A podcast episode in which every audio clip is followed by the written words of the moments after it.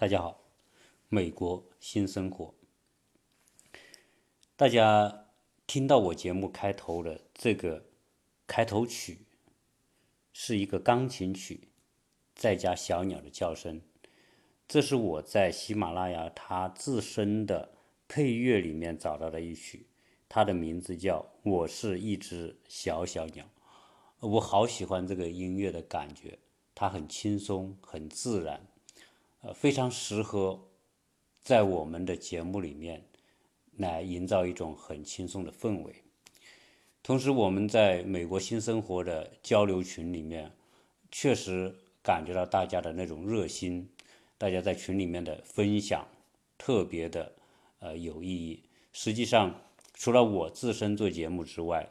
呃，很多听友的分享，特别像 Sky 跟我们的分享。而江磊听友给我们的分享都特别打动了我们很多的这些朋友，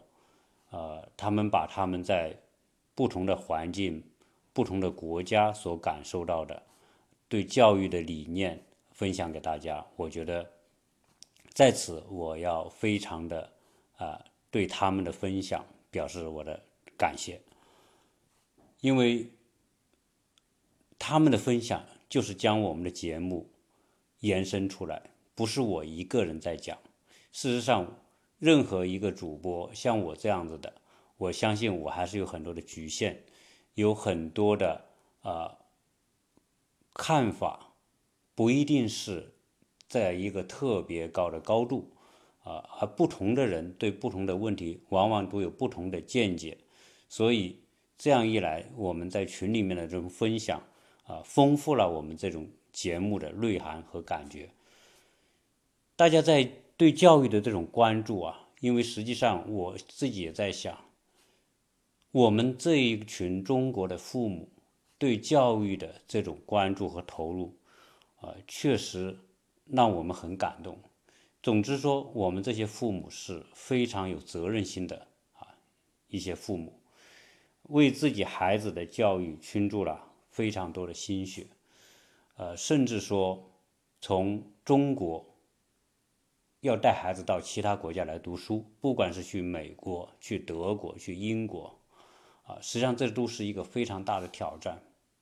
但是我们很多父母为了孩子有一个更美好的未来，勇敢的去面对这种挑战。因为从一个国家跨越到另外一个国家，那可不是在中国从一个省到另外一个省这么简单。因为在我们国内的环境，不管你从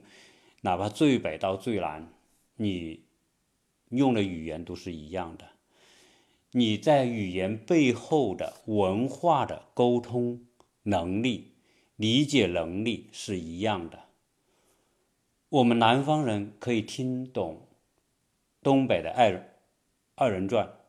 东北的那些非常诙谐的那种语言节目、小品节目。我们一听都会懂，啊，这就是我们同一个文化之下、同一个语境之下的那种跨地域之间的那种流沟通或者是交流啊那种便利。但是，当你真的从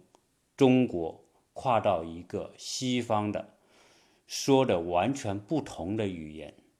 以及他观念和文化之下的完全。不同的第二种语境，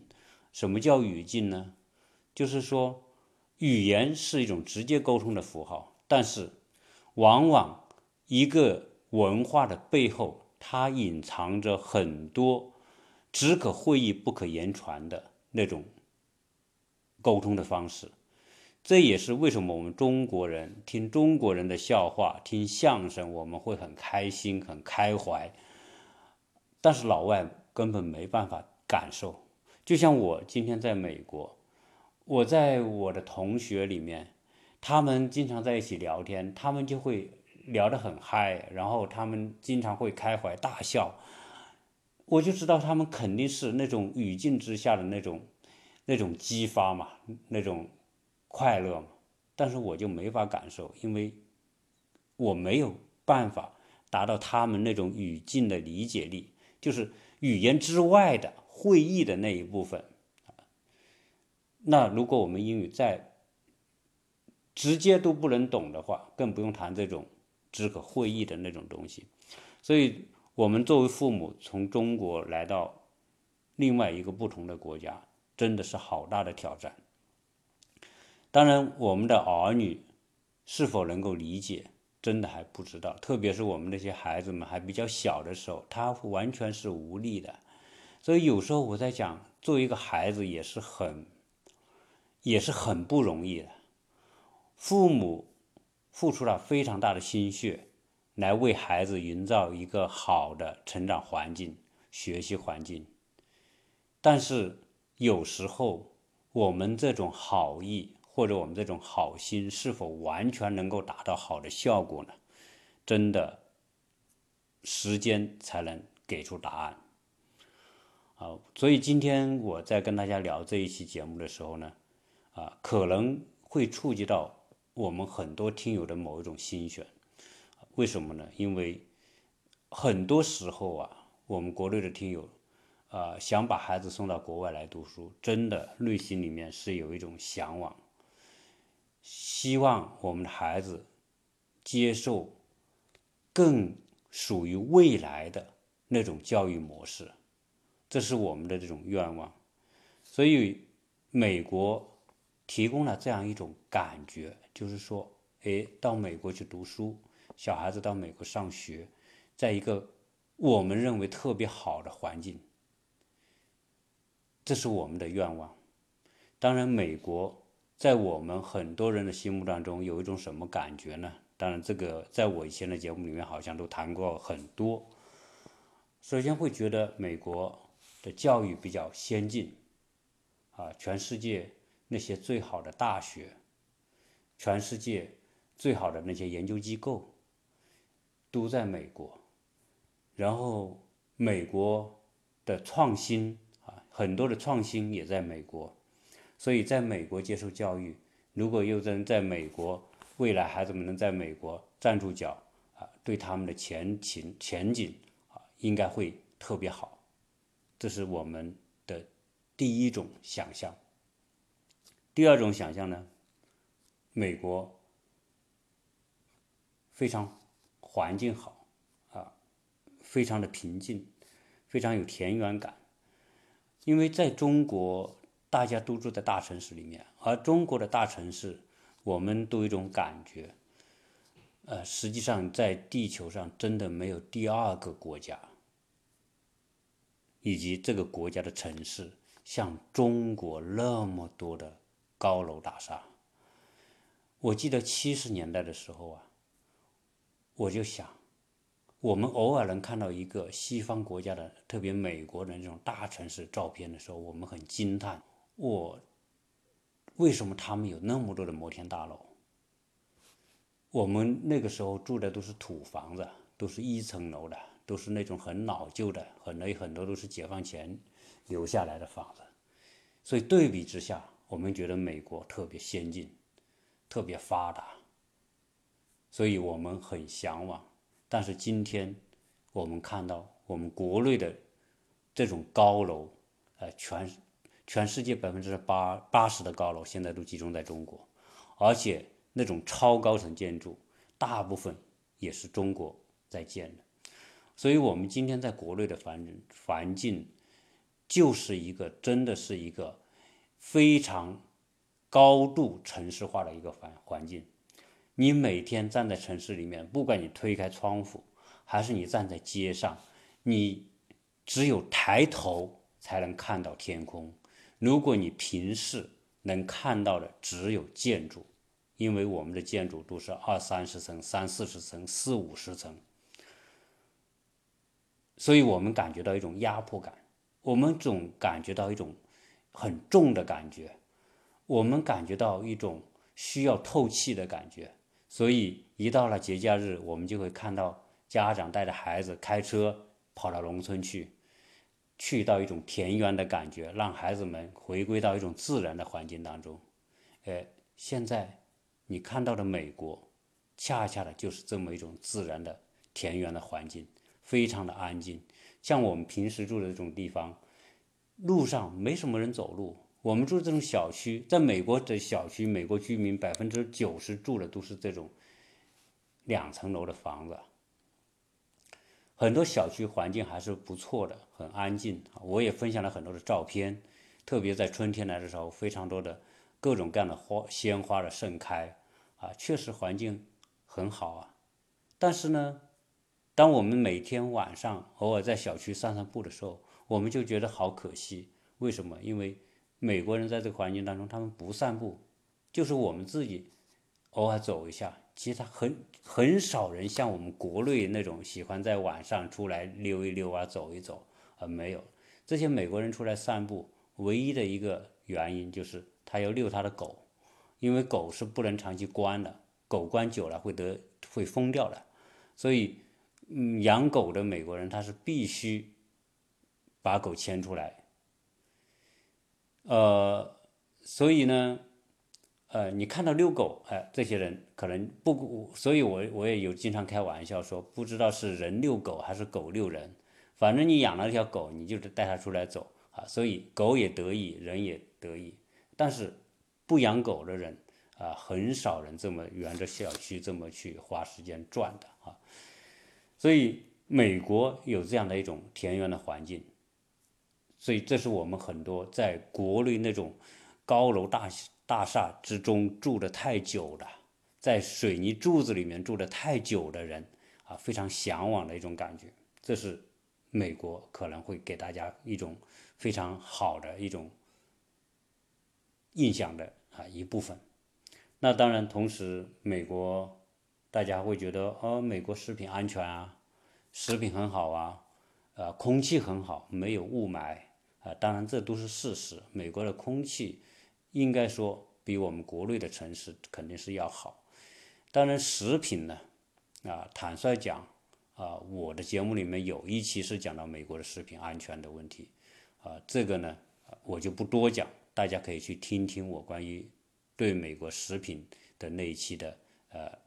那因为那一期。让很多人觉得很惊讶啊，因为他们不能想象为什么美国的食品也会不安全，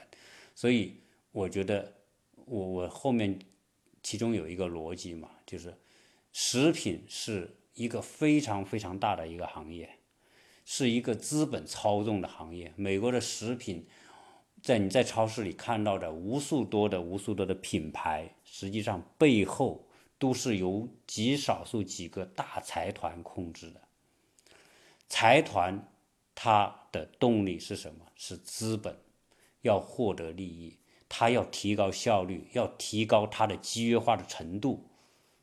要降低它的成本。所以，食品会带来不安全。在资本逐利的前提之下，食品不安全是一种。正常的，可以理解的逻辑，但今天呢，我不详细来讲这个问题。当然，美国还有很多，比如说我们说，呃，环境好，对吧？我在一期节目里面会讲到，什么人适合来美国？你喜欢旅游的，喜欢打高尔夫球的，喜欢自驾的，喜欢去做那种野外住宿的，我们叫 camping，就是宿营的。啊，那美国是实在是很好，对吧？你喜欢钓鱼啊，也是到处可以钓鱼，啊，环境呐，呼吸新鲜空气啦。有时候我们说一句啊，不太国内听友不太爱听的话，叫什么呢？就是说美国的空气比较好，因为你像亚特兰大这个地方是全美国绿化最好的城市之一，这个绿化好。你看鲜花，春天鲜花盛开。我的后院，我这么小的一个院子，我的后院开十几种花，这种花谢了，那种花开了。所以原来我们以为说，我原来我我我我们家那口子还认为说，哎呀，这个你从加州去亚特兰大，那加州多好啊，鲜花之地，对吧？阳光灿烂，不同的花可以开。你去亚特兰大有没有花呀？因为他特别爱花。如果没有花，我去那里有什么意义呢？结果今年春天才发现，哦，亚特兰大的鲜花，我觉得比加州的要美。原因是，因为亚特兰大不缺水，加州缺水，亚特兰大的阳光和雨水它都是很均匀的，啊，下几天雨，开几那出几天太阳，所以这边的植被长得特别好，鲜花长得特别好，就是这种环境造成的。所以这边环境美，花多，结果很多的人到这边犯了一种病，什么病呢？花粉过敏。有我只记得我有一次去瑞士的时候，那个跟我们开车的那个小伙子跟我们讲，哎呀，他说，他说你看瑞士环境这么美吧，我们就不喜欢，我天天好难受。他说我花粉过敏，每天像感冒、打喷嚏，反正就是。就是不利索的感觉，啊，结果到亚特兰大哦，也有很多邻居或者在这里住的比较久的朋友告诉我，他过敏，好像 Sky 还跟我讲他在佛罗里达还还过敏了，啊，花粉太多，这边环境啊，这另外一个角度认证这边环环境是不错的啊，我们在国内你谁说花粉过敏了啊？大家都向往着花粉过敏的那种感觉，呃，但是国内没办法啊，但这边会有。但说了这么多啊，美国地方啦，那我今天讲想讲一个问题：我们今天那么多的家长特别期待着把孩子送到美国来，啊，有的是从高中，有的是初中，从小学，啊，我自身也是其中的一个，啊，所以这本身没有办法用对与错去说它，啊，包括我自己走的这一步是多对还是多不对，我都没办法去说这个事儿。但是呢，我今天呢想跟大家着重讲一个事情：美国的环境，中国人来说，总有某一种东西是不适应的。这种不适应没办法用好与不好来说，啊，因为这个也是只可会意不好言传。为什么呢？我今天想讲，中国的孩子在美国的环境当中成长。有没有不利的地方？啊，我今天可以给大家一个说法，就是对于有一些孩子，在美国这种环境是有不利的方面的。那可能大家会竖起耳朵来听，到底有什么不利，对吗？我在讲一个非常不利的地方是什么呢？是美国的孩子的这种交友环境和中国有好大的不同。大家会觉得，哎，你你都经常看到美国人很阳光啊，很开朗啊，很很愉悦呀，喜欢跟人打招呼啊，这种环境为什么不适合我们中国孩子呢？当然，我也不能说不适合，因为很多中国孩子也适合在这边，也很阳光，对吧？也很友善，也很有礼貌。但是，还是有一部分的孩子，可能在这种环境当中。会在交友方面会遇到一些问题，啊，我首先讲讲美国的孩子这种环境呢。如果美国的孩子他是在这边读幼儿园、读小学、读初中啊，这么一路读过来，可能他会有很多的，比如说他长期住在一个社区，然后长期在那个社区里面呢，他读的幼儿园、小学。初中这么一直读过来呢，他一定会有一些朋友的啊，不管是从幼儿园就认识，还是小学认识，还是中学认识啊，他一定有啊。特别是在这边长大的孩子，经常参加美国的那些各种各样的课外活动啊、体育活动，他可能朋友会更多啊，这是没错的。但是，对于我们半路从中国来到美国的孩子，有可能他是小学。小学当然还好，因为我曾经有一期节目会讲到，就是说，越孩子越小，他思想越单纯，他交友越没有障碍，所以来这边为什么越小的孩子他越适应呢？因为他没有障碍，不管他认识的这个孩子是白皮肤、黑皮肤还是什么其他皮肤，反正小孩那种五六岁的小孩。四五岁小孩，你跟他放到一起，他一天就熟了，但是年龄再大一点之后，你比如说四年级、五年级、初中，特别到高中来了之后，中途来的这个孩子，他可能就会出现一定的这种交友的困难。你看美国人啊，我们说美国这种环境当中，首先是从亲情，大家是相对比较独立的，也比较讲究隐私，所以一个家庭一就是一个相对我们说的比较，我们说下了班呐、或者是没有别的事，大家都是待在家里。所以为什么我在这里？到周末，经常也看不到路上有人走，他们都在家里，都在家里忙着做饭呐、跟孩子玩呐、或者自己 DIY 啊，反正大家都都闷在家里，啊，所以他是比较比较隐私或者比较独立的那样一种家庭环境。我们的邻居，你说我一来我也跟周边的邻居打招呼，但是想找他们去玩不容易，为什么呢？因为在美国有很多各种各样的忌讳，什么忌讳呢？首先是说你不知道周围哪个邻居啊，他们是属于哪种类型的人。在美国有一种东西都是心心照不宣的。来美国，比如说我们有听友来美国，你决定想住在某个区，不管是租房还是买房，要查一个网站，这个网站呢会标明在你住的社区里面有。哪一户人家是有性侵犯倾向的？特别对孩子性侵犯，或者某一家的某一个人曾经被法院判有罪啊，因为这方面，或者是呃在这方面有污点，他都会标出来。这个时候呢，如果你不知道的话，你的小孩去他家，可能就会遇到某一种。你根本没有预见到的某种危险，比如说，大家知道，在美国有一种叫恋童癖呀，你知道还记得迈克尔·杰克逊啊，天皇巨星，曾经吃很多官司，就是总有人告他说猥亵小孩、猥亵男童，结果呢，告完之后呢，法院就立案，然后陪审团不停的去审这些案子，搞得。这个迈克尔·杰克逊也焦头烂额啊！当然他是名人，很多人去告他是为了，反正是出于很多目的吧啊，去告他。但是在今天普通人当中也很多这种恋恋童癖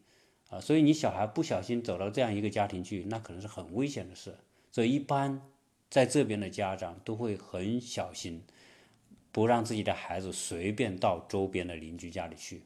啊，因为这里面有很多危险。大家会想，这个事情确实跟中国不一样吧？中国，你说听了什么叫恋童癖，好像第一很少听到，第二这边有，大家可能也不把这个事情作为一种特别要需要提防的事情。所以我们在国内的孩子经常东家串西家串，很正常吧？啊，大家没有这种担心，在美国就有这种担心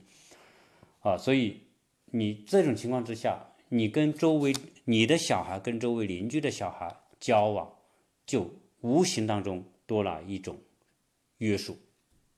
不能那么放开，不能那么自由。如果女孩子去去到这些白人家里，那你说，但是说白人不是素质很高吗？呃这个很好吗？很 nice 吗？你怎么还担心？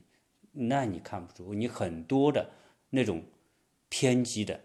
我们说的极端的，有极端倾向的，很多都是白人的。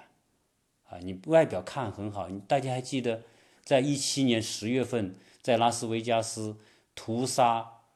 呃，导致五百多人受伤，呃，几十人被打死的那个人，他就是个白人，平时都说很好，邻居都说这个人很好啊，那他会干出这么极端的事情，所以不是说白人就百分之百就是没有不会有任何问题，啊，所以在这种环境当中，孩子们的自由受到一定的限制。邻居要要经常去啊，不太方便。当然，反倒是说，呃，我们这边的这个华人家庭来往会比较放得开一点啊，大家交往的多啊，了解的多啊，孩子们在一起玩比较放心。这是第一个，他我们说这边的这种居住环境。第二个呢，呃，讲这个学校啊。你无非就是在邻居和学校之间来往嘛，这个小孩。但是在学校，我们知道，说孩子们不是很开心吗？不是有很多的活动吗？等等这一切。但是美国的这个模式啊，跟国内不一样。幼儿园可能是有一个班一个班，小学也有一个班一个班啊。比如说我们现在孩子读四年级，哎，他就是一个教室，固定的是他们的教室，这个跟国内是一样的。每天上学就去到他自己那个教室，然后他的班他的老师相当于班主任的那个主管理老师，呃，也教课也管这个班，哎，他这个教室就是他的办公室。啊，这是固定的，所以小学生比较容易大家一起玩，一起认识，啊，因为在一个班里面。但是到了初中之后，美国就不一样了。美国从初中开始就是分班制，然后是走读制。这分班是什么呢？就走课吧。怎么叫走课呢？就是说，到了初中之后。呃，孩子们每个孩子的上课可能都不一样，他不再有那种一个班一个班的这样一种一种固定的模式，他也没有固定的教室，可能比如说我们小孩来啊，他上有些他有个 E E S L 的这种英语语言课，因为从刚刚从国内来的语言没过关的，在美国都必须进 E S L 这种班。就是强化英语，进 ESL 班，直到你通过政府规定的考试达标了，你来才能从那个 ESL 班出来。那这样一来呢，他可能就是他上 ESL 班啊，可能是这一个年级里面可能有四十个是从国外来的，他们就在语言课里面就编在一起去上那个班。而不，而是本地孩子呢，他可能就是上的是英美文学啊，是上的其他的这种英语的课，他们就不不不在一个班上了。那同样的，还会根据等级，比如说这个孩子呢，他数学好，他可能现在就上，呃，他六年级可以上八年级的课。所以你看数学，它可能就是错开了，啊，可能你。你我们说的他的科学在一起上，但数学不在一起上，甚至有可能说，哎，历史又又是另外一批人上，他的因材施教、因水平、因等级施教就从初中开始，所以导致呢，从初中开始的孩子们的教室就是没有固定教室，没有固定的同学，可能这节课是这十几个人一起上，啊，数学这十几个人一起上，那节。语言英语课是另外十几个人上，就不一样了。然后社会科学，比如历史，它又是不同的人在一起上，就经常的变动，就导致说，哎，他就开始就没有国内的那种国内同班同学，所以从初中开始，在美国环境当中就没有那种同窗的概念，我们说是同班同学的概念。他有同年级，可能是同学，但是没有同班同学的概念。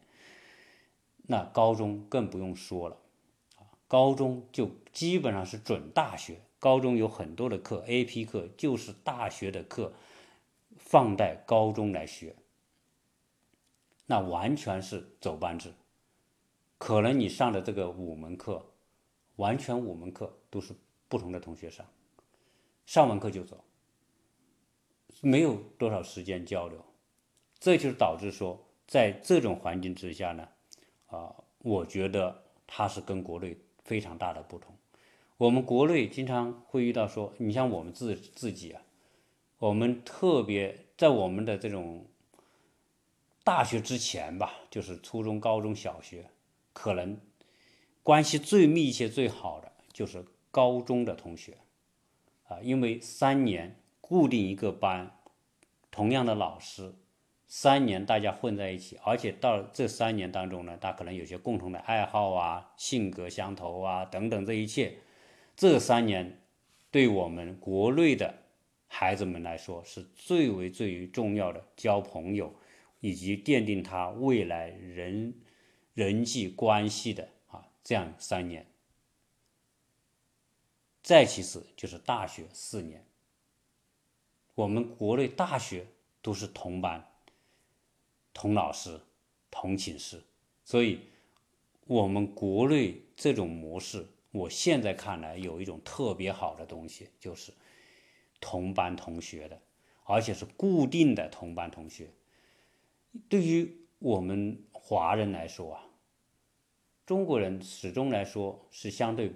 普遍而言是比较腼腆、比较内向，不像西方人那那种，对吗？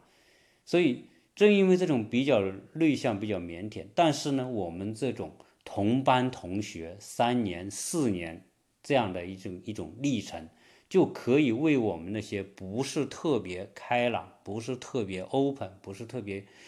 嗯乐意交朋友的那些孩子们来说，他一定还是有会有自己的。从小建立的友谊，这种关系，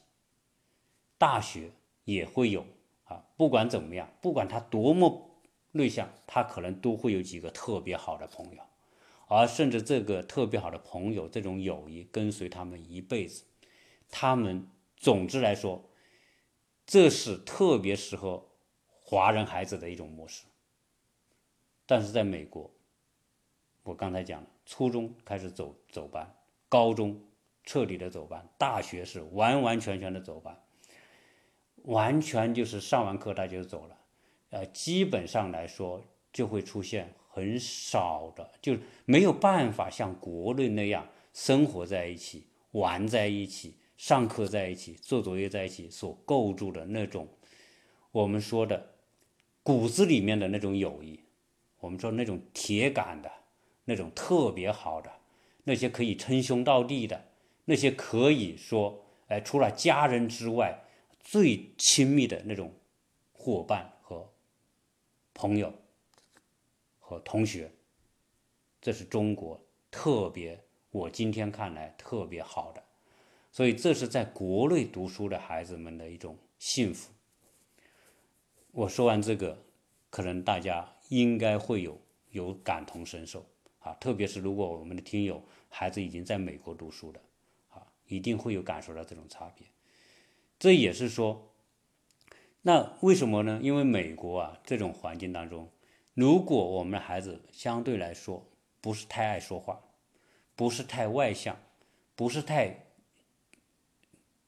善于交往，见人就熟的那种，那么在美国这种环境，交朋友就会遇到障碍。这种障碍不是孩子不行，而是这种环境不太适合中国的孩子。假如说您的孩子也是不是也是比较偏内向的话，有可能到这边就会遇到交友的这样一个问题。不要小看这个问题，我认为这个问题是一个非常大的问题。对于一个华人来说，到了美国这种环境，你要融入美国的这些孩子的。圈子里面是不太容易的，到了初中、高中之后，基本上你可以看得到，就是按种族来交往，啊，这是一个没有办法跨越的一个大的规律。不管他是蜥蜴的，他是什么啊白人，或者他是啊什么非洲裔的，啊，总之来说，哎，大家都会找到自己族群的那个圈子，因为他有很多是。潜意识里面的文化，啊，是不需要用语言表达的那种认同，啊，所以他们大多数情况之下，在美国的学校里面，就算比较好的学校，比如印度孩子跟印度孩子在一起玩，中国孩子跟中国孩子玩，白人孩子白人孩子玩，非洲裔孩子非洲裔孩子玩，啊，自然就分流出这种交往的圈子和这个范围出来了。你说跨种族也会，但是你始终来说。是会有一种距离的东西在障碍着大家深度的沟通和交往。好，那再加上这边的走读模式、走班模式，大家没有一个固定的时间、环境、空间来接触，来又通过时间的磨合来构成我们说的来自内心深处的那种友谊，不太容易。甚至在这边，就是同是华人孩子，有可能在这种环境当中，特别是我们刚才讲的，你是半途来的，你是初中到美国来，高中到美国来，他们一定会遇到这样一种感觉，就交朋友方面跟国内不一样。如果他还是一个偏内向一点的话，他也会更加感觉到。交朋友要交国内那样的好朋友不容易，所以我孩子啊，他很留恋国内。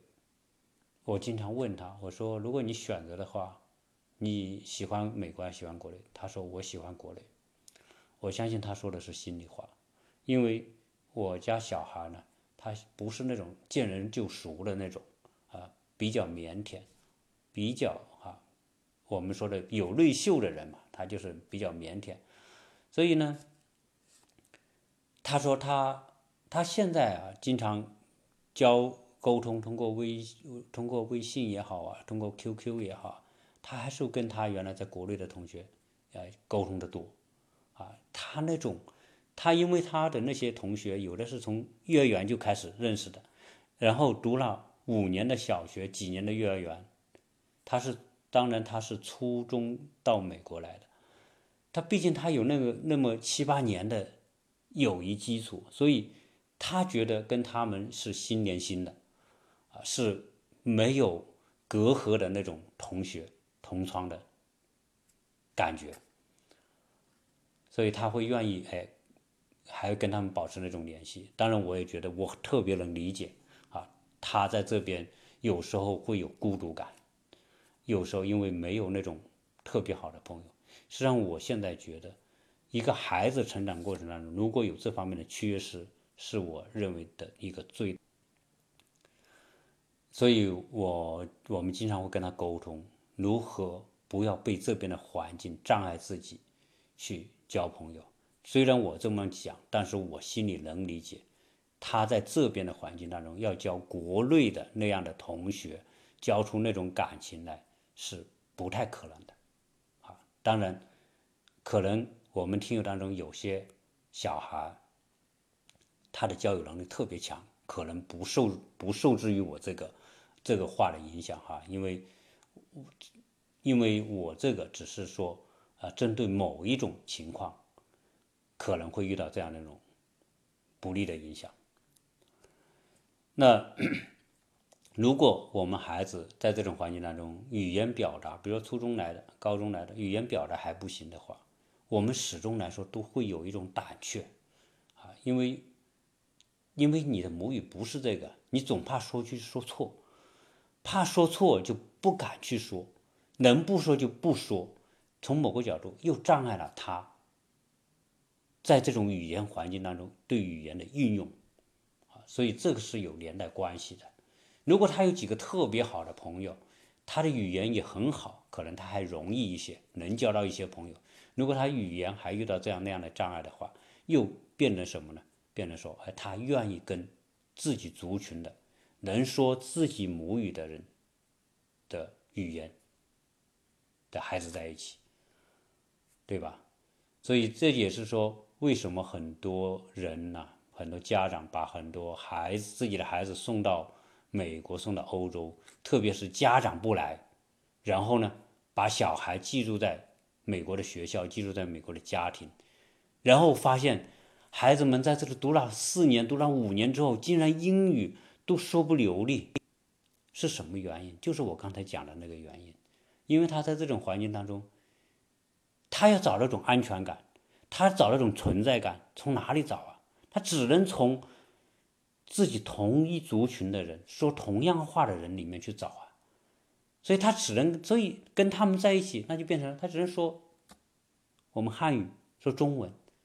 这个当然也就障碍了他去利用他年龄小的优势去学英文，所以这些孩子在美国家长也不来，然后把他放在这里，结果四五年之后英语还不行，这个现在我们可以理解吧。我在刚刚来的第一年，我就在语言班里面就有很多的同学，就是属于这种情况。有时候他们在这里读了三年，的语言班语言还没有过，就是除了上课之外，他在生活当中的伙伴运用英语的机会太少了。那这几这种情况，我想啊，我希望我们的听友要重视我今天谈到的这一部分的话题啊，这一个话题，这个是一个非常大的问题啊，只是你不来，你没办法感受；你来了之后，有可能你能够感受得到。那我们说，哎，美国不是大家喜欢运动吗？那你让孩子参加这些运动，不就可以交朋友了吗？也不那么简单，因为美国。孩子参加的那些运动，往往不是我们华人孩子的强项。你比如说足球吧，篮球吧，美式橄榄球更不用去。美式橄榄球，你看到那种像打群架一样的，我一看都害怕，还有自己宝贝送到那个环境当中，就撞得头破血流，不敢。自己小孩子也可能也也没有这种，这就是我们文化里面的某种东西决定了这些运动，我们。很多家长也不乐意他去，孩子也不让不不太乐意去。比如说，呃，打那个呃棒球啊，这些你你很少在棒球场上，大部分都是老美的孩子，极少极少华人孩子有极少啊。美式橄榄球华人孩子极少啊，篮球也有，但是我们的玩玩哈，我比如说我们现在小孩也去参加这个篮球班，他也是去玩玩而已。而美国孩子玩篮球玩得好的，那就是特别牛，你根本不在一个等级，对吧？啊，所以你你你说就通过这些群体性的、团队性的体育运动去交朋友，也不太容易啊。打个网球啊，可以；练个高尔夫球可以，但是呢，那些都属于单干的运动。好，那你说再搞一些什么呢？学校的俱乐部啊，参加参加也是可以。这个倒是一个比较好的方式来弥补这种走班模式带来的这种同学不固定。因为如果呃到了高中，我就跟我的孩子讲，你一定要参加俱乐部，尽可能参加多几个俱乐部，然后最后挑那么一两个、两三个你特别喜欢的俱乐部，长期做下去。这样在这个俱乐部里面，你就会像中国啊那种同学友谊啊就有可能建立，因为。俱乐部是一起合作、一起活动，长期在一起，久而久之就会有感情，就会相互了解，啊，就会变得变成特别我们说亲近的朋友，啊，所以这个呃倒是美国啊跟国内不一样的地方。那今天呢，我花了这么多时间哈来讲我这个小孩子在这边半路来的。初中、高中来的孩子可能会遇到一个交友困难的问题，而错失他们这个年龄最宝贵的交友的那么一种时机，啊，而这个错失有可能是他们一辈子的损失。这是我们在国内的听友可能不会意识到的问题。那这方面做好相应的准备，尽量不要让孩子来到这边出现。这样的一个问题，这是我今天跟大家要分享的核心内容。关于教育的话题，大家有很多分享啊。如果是我们的听友里面啊有特别好的体验、特别好的感受或者感悟想分享的，我也希望私下可以跟我们管理员沟通，然后呢，我们一起来做节目啊。因为我希望《美国新生活》是一个大家的节目。从现在我们在群里面交流、群里面的那种沟通来说，我很感谢大家，非常的看重这么一个小小的环境和平台。然后大家谈的都很真诚，非常感谢。我希望我们这个群里面的朋友，真的就跟大家谈的内容一样有素质。然后成为真正的好朋友，甚至我希望通过群里面的沟通，大家可以找到不同地域的好朋友，而且在价值观、在理念上很接近的好朋友。未来我们的交友的模式，利用这样一种机会建立跨地域的友谊。这样一来，未来不管我们在国内出门旅游，还是到国外出门旅游，我们都能够找到很好的朋友，我们可以住到他家里去，可以更多的面对面的沟通和分享。所以国内来的那些听友，经常跟我们有沟通的，如果他来到亚特兰大，我们都会非常真诚的说欢迎到我们家里来，啊，也是住啊，到我们家来，我们也很欢迎，因为你来这些国家旅游，就是想多了解。那你住在别人家里，才是真正的体验和了解嘛。所以呢，啊，希望我们这个群里的听友，第一个，大家都是非常有境界，都是非常有格局、非常有包容的那么一群人。我们能够让这一群人，因为有共同的理念、共共同的价值感受，而能够变成长远的朋友。这是我最大的愿望。所以啊，希望。我们的听友更多的正面正能量的分享，然后让我们的呃除了我自身的节目内容之外，大家的交流和分享能够汇集到所有我们这个群里的人。这一集就聊到这里，谢谢大家收听。